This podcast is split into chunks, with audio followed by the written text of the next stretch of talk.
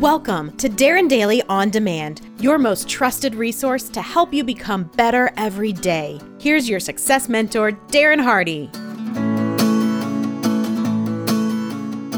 Okay, the final follow up to the discussion that we started a couple sessions back on the grand lie that we are told a quitter never wins and a winner never quits. Bullpucky!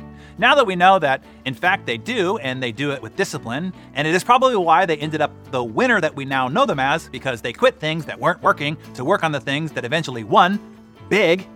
The question you have now is when is it not the time to quit, right?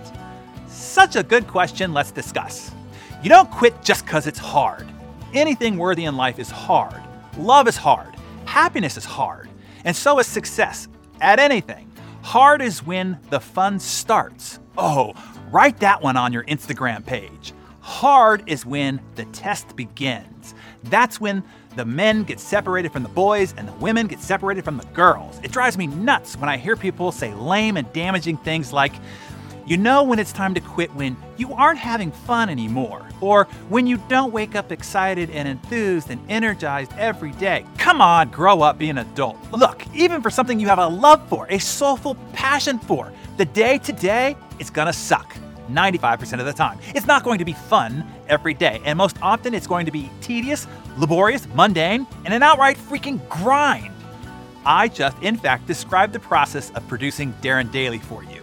You have no idea the tedious, inconvenient, laborious, and draining grind it is to produce, package, and deliver you a big idea every morning, 260 times a year. It's not fun, but I love it.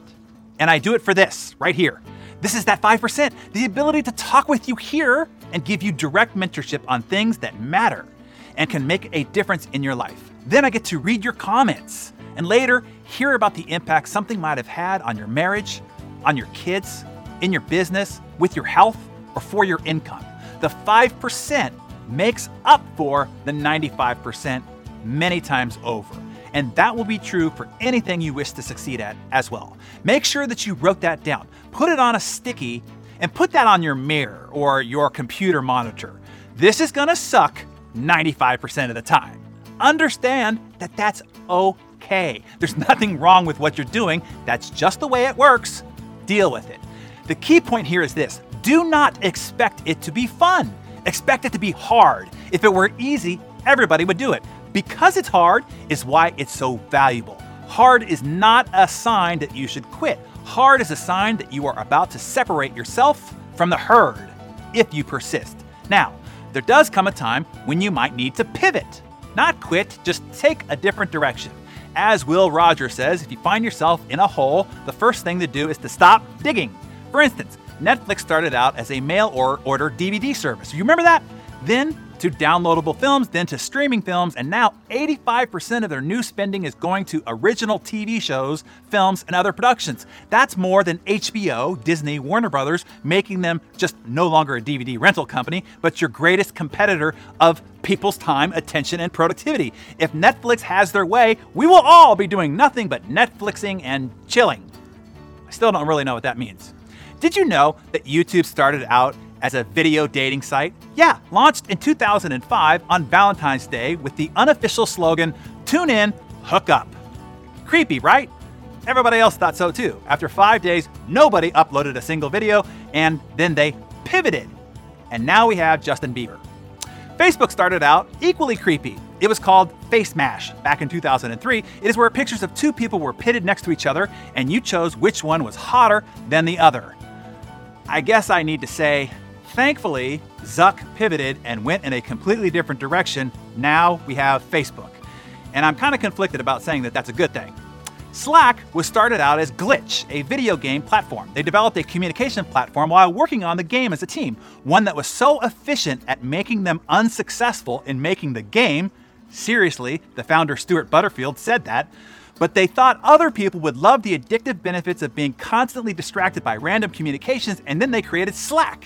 And it seems that they were right. Slack is now worth $5 billion, and it has probably cost the world $400 billion in productivity, but that's just my back of the envelope math.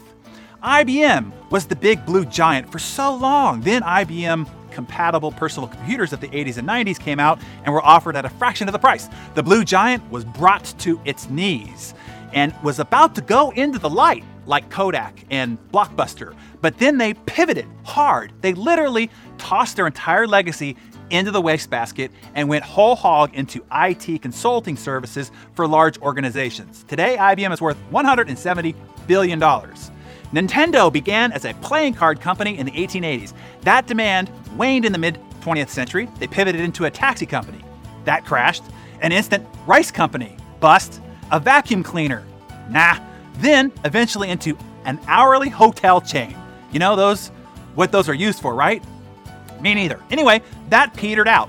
And in the 1970s, they negotiated the rights to distribute the first video game console, and the stocky Italian plumber and his skinny brother invaded our lives from there. Today, they're worth some $45 billion. So there you have it. I hope that helped. W.C. Fields sums it up when he said, If at first you don't succeed, try. Try again, then quit. There's no use being a damn fool about it. And I'll add the pivot option for you to consider as well. Tell us, have you changed your mind just a touch about something being hard, unexciting, and maybe not fun, and now know that that's okay? And after the stories and examples that I gave you, is there something that you need to pivot on right now?